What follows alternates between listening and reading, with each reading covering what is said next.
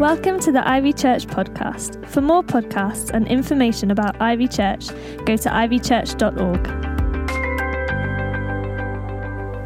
Years ago, I came outside a nightclub. Um, I was a police officer, I was off duty, and um, I was surrounded suddenly by a few guys, and one of them started to ask me something, uh, a question about. I think I'd actually been pointed out by somebody as being uh, an off-duty policeman. And while I'm talking to him and trying to calm him down, suddenly, boom! From this side came a punch, and then from oof came here something else. The next thing is I'm on the floor, surrounded. Way too many enemies for me to be able to deal with. And um, today we're going to look at in the book of James as we continue our study three enemies that can attack us all at once. Now, just previously, James has been talking about peace. Uh, in the previous chapter, if you were with us in this series, know that he talked about the wisdom that comes from above, the wisdom that comes from God, and how that leads to peace. And how he, he, contrasted that wisdom from God with what often we think of as wisdom, which is simply information, knowledge. He talks about how that can lead to pride and arrogance and jealousy, and in the end, cause our downfall. And he finishes chapter 3 by, de- by saying this Peacemakers who sow in peace raise a harvest of righteousness, or they reap a harvest of righteousness. He's saying a life of wisdom in the end is going to lead to peace. But then, as we turn the page, he's going to talk about war. So this is like war and peace, but hopefully the sermon won't be as long as that. Yeah, three deadly enemies he's going to talk about on the battlegrounds that we find ourselves in constantly in life.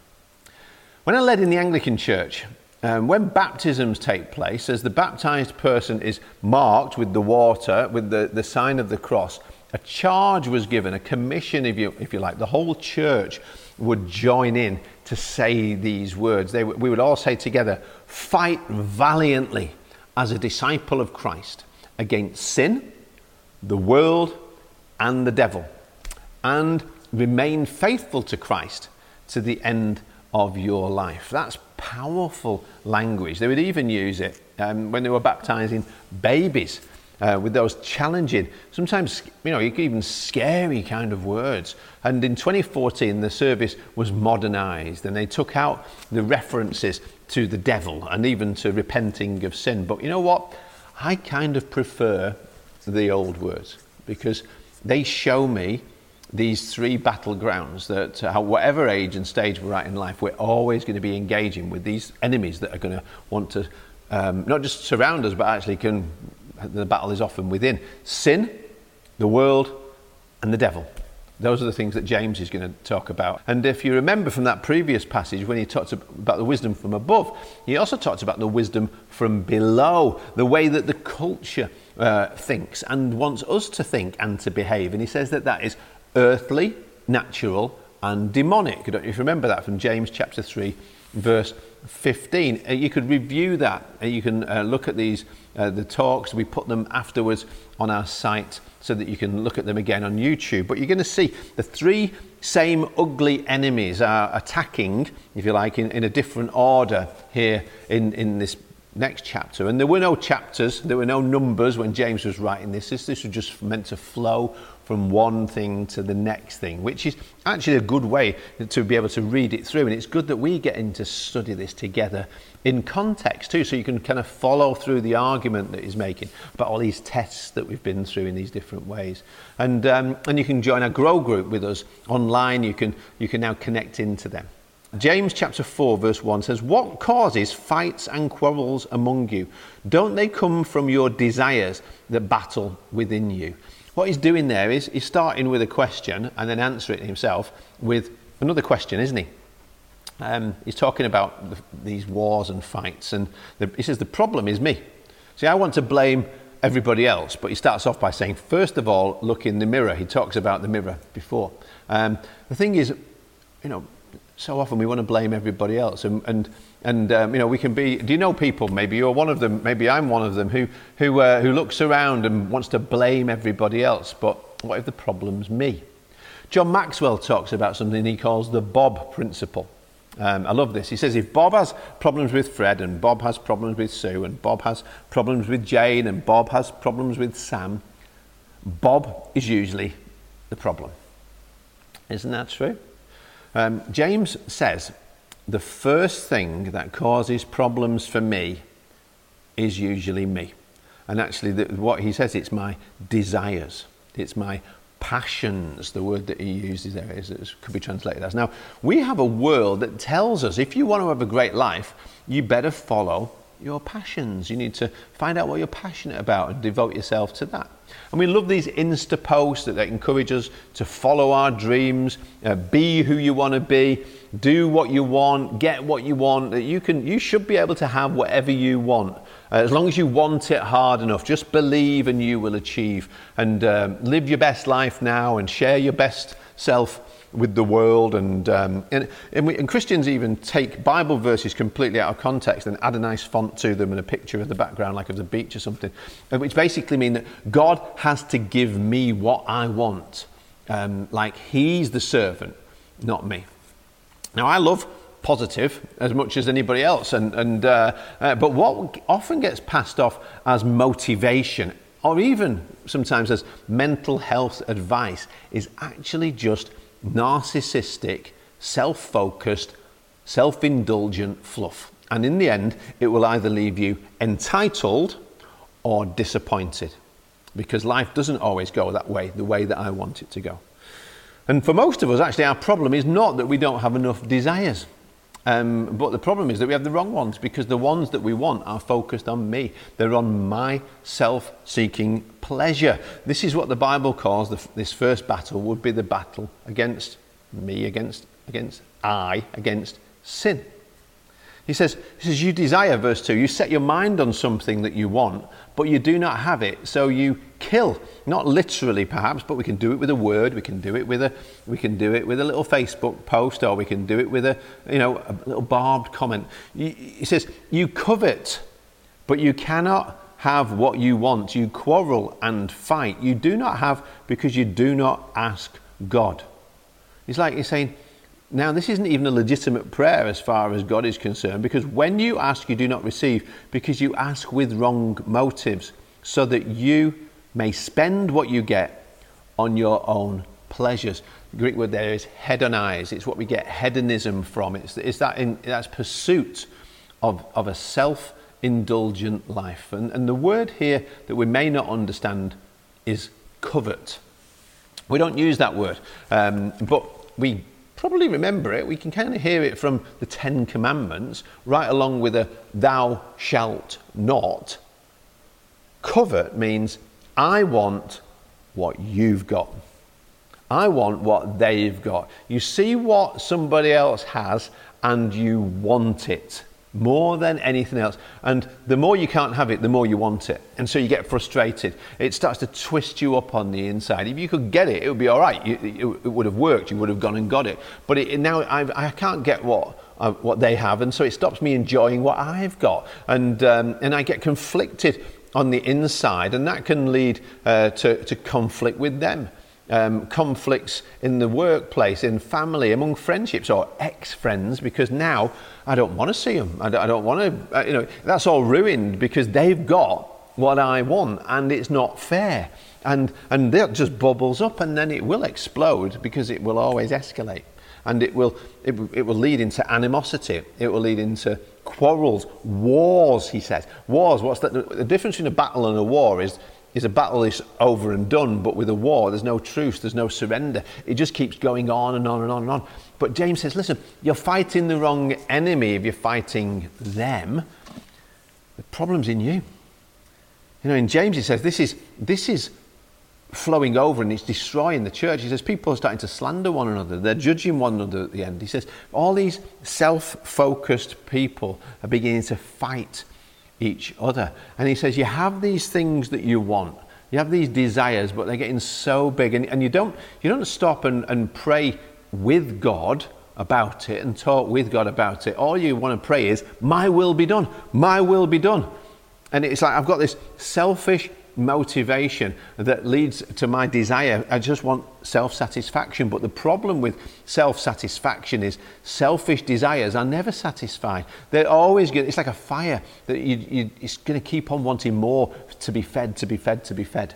and, uh, and it never goes out. It just grows bigger the more I feed it. And, and James is saying, you know, God is not like some genie in a bottle. I rub the lamp and he must do what I say.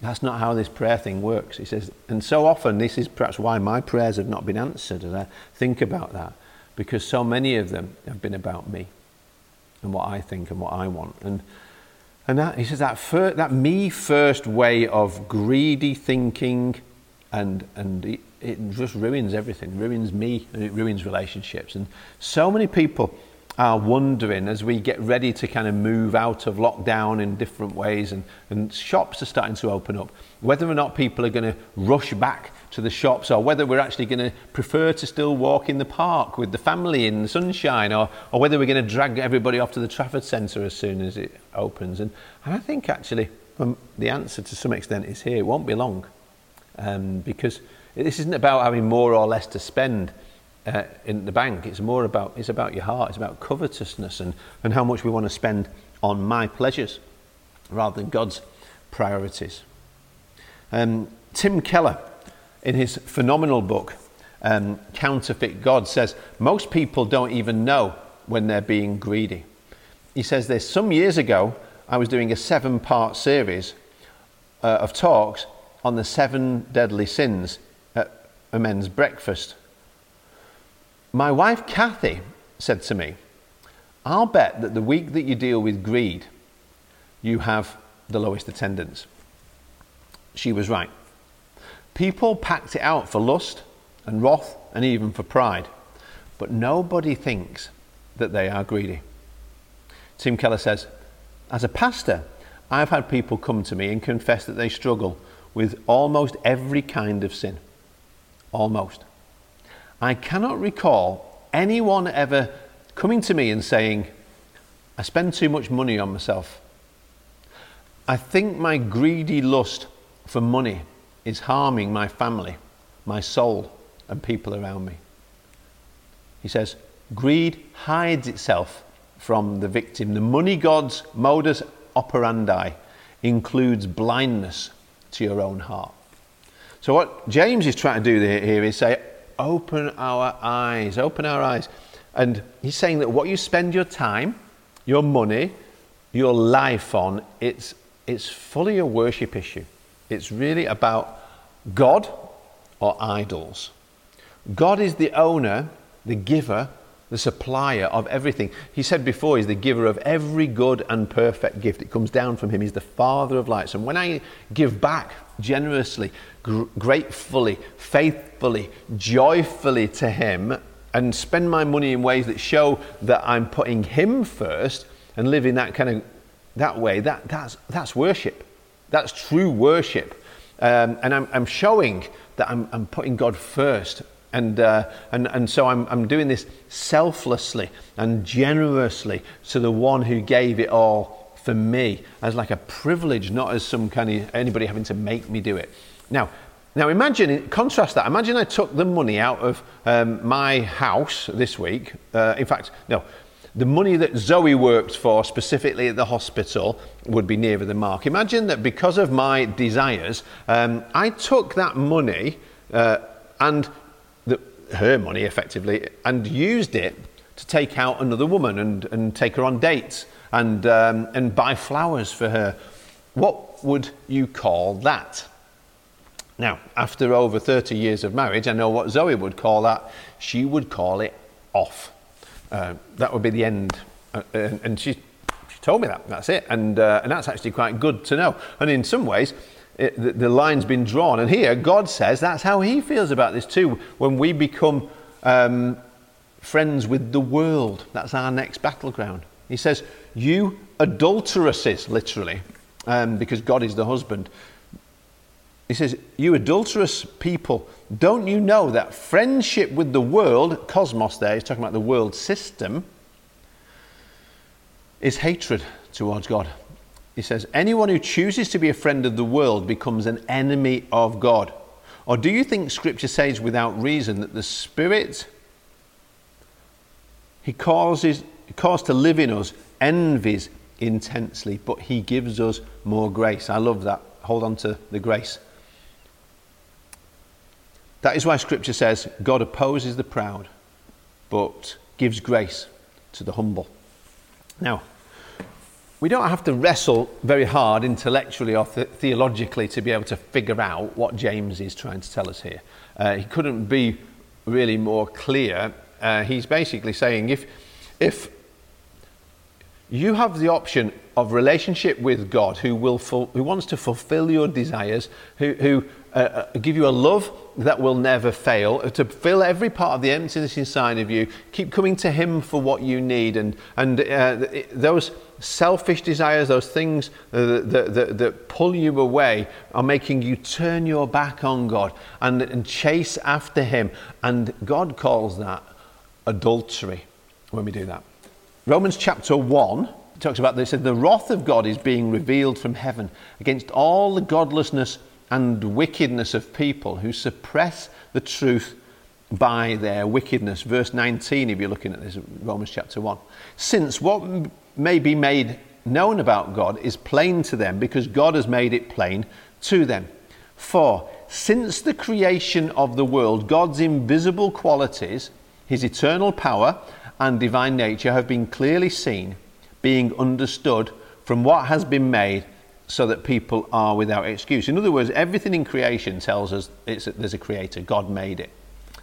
Verse 21 For although they knew God, they neither glorified him as God nor gave thanks to him, but their thinking became futile, and their foolish hearts were darkened. Although they claimed to be wise, wisdom again, wisdom from below, not wisdom from above, they became fools and exchanged, they swapped the glory of the immortal God for images made to look like a mortal human being and birds and animals and reptiles, all this stuff that people worship, all these man made things. And then Paul goes on to describe, like here, a downward spiral of where this leads. And it gets pretty gory in graphic details. He describes some things. Now, some of these things, the world would say there's no problem with that. And the reason the world says that is because the world is the second enemy. But whatever the world says, God says the root is the same and the end result is the same. In fact, he sums them all up and he says this is every kind of wickedness, greed, and depravity. That's where it ends. Now, James simply calls it adultery. It's a love issue. When, when we love, when I love this present world and the things of the world, more than the one who, who made them for me and wants to give me all kinds of things, all good things for my enjoyment. See, it breaks God's heart. Jesus wrote to a church in Revelation and, and he just said to them, You have forgotten. You've forgotten your first love. The Apostle John wrote in, uh, in 1 John chapter 2, verses 15 16, he says, Don't love the world or anything in the world. He said, If anybody loves the world, love for the Father is not in them. For everything in the world, the lust of the flesh, the lust of the eyes, and the pride of life comes not from the Father, but from the world. And then he says, The world and its desires pass away. But whoever does the will of God lives forever. That's the question. Who we're going to live for? what's going to be our focus. It's a love issue. Jesus said in Matthew 6 4, You cannot serve two masters. Either you will hate the one and love the other, or you'll be devoted to one and despise the other. You cannot serve both God and money. And the word there is mammon. It's like this spiritual force that wants your allegiance. And uh, that's when we live our lives based upon money and what money says. Money makes the world go round for us. But uh, God says, No, I make your world go round. I want to bless you. And what if He comes along and He says, Look, take some of the money I've given you and use it for this? Uh, I want to bless you by being a blessing. And, and you're like, Well, I don't know. I don't, I don't think I can afford to do that, God. Uh, well, we're not asked to God if He can afford it. What that means is basically money is now the master, not God. And, and James here is really clearly saying, just don't be an adulterous in these areas. Um, don't be an adulterer. Um, you've been bought with a price. God's saying, the Holy Spirit in, is yearning inside, saying, I'm, I love you. The Father loves you. The Savior, Jesus Christ, loves you. And God wants you to be His and His alone. He's jealous for you. and me. And he, he wants to be the most important relationship in our lives, not because God's insecure, um, but because he actually knows that that will be best for us if we put him first in everything. But instead of humbling myself and turning to God and saying, Yes, Lord, I need that grace. Lord, you're the one that I want. I, I, I look for the world instead to, to give me what I need. And I say, Actually, God, I don't think you are enough for me. Um, because I want this and I want that. And, and, and, and James is saying, No, no, don't become a friend of the world because when you do that, you're actually picking sides. You, you be, you're choosing to live like you're an enemy of God. Um, when we start to chase after all these other things, in the end, it's going to pull us away into, into that. And that's such strong language, isn't it? Wouldn't it, you know, to be an enemy of God and to be an adulterer. Uh, uh but he, this is what you call a DTR. This is like a define the relationship um, question, where I, I have to ask myself, well, am I living really like a friend of God? Um, isn't this a, actually a huge battleground for us all to, to face? Uh, but then the final battle, the final enemy is the devil. Uh, Lucifer, the Bible calls him the adversary, the, the, the, the ruler of the prince of the power of the air, all these different kinds of things gets called. How do we deal with him? Well, verse 7 tells us right here it says, Submit yourselves therefore to God, resist the devil, and he will flee from you. Submit to God, resist the devil, and he will flee. Is that it? You mean I don't have to dress up like a priest and get the holy water out and a cross? No, no. Just submit to God. That means arrange yourself under God, put yourself in the right place, saying, Lord, I want you to be first in my life. I submit to you. I'm going to stop fighting against you and, and siding with the world. And now I resist the devil. I stand against against him with you as my savior. I oppose the devil. And then what does it say the devil will do? Does it say the devil will punish you? Does it say the devil will beat you down? Does it say the devil will put a, a terrible curse on you and put disease on you? No, it says he will flee. He, in fact, it says he shall flee. He has no will about it. There's no choice. Every demonic power shall flee if we live a life, if we submit ourselves and stand under God. And he will flee from who? From you. Not, not, why? Not because you beat him, but because God, Jesus, already defeated him on the cross 2,000 years ago. And I take my place in that victory and will beat him every time because he's an already defeated foe. I heard a guy called Les Brown tell a story that when he was a child, he used to run home from school and there was a bulldog, this old bulldog that would come out and bark and, and, and frighten him and he'd always run and cry. And one day his mum said, tomorrow I want you to stop and and just stand there and, and say, Be quiet to that dog. And when he did, he saw that the dog had no teeth.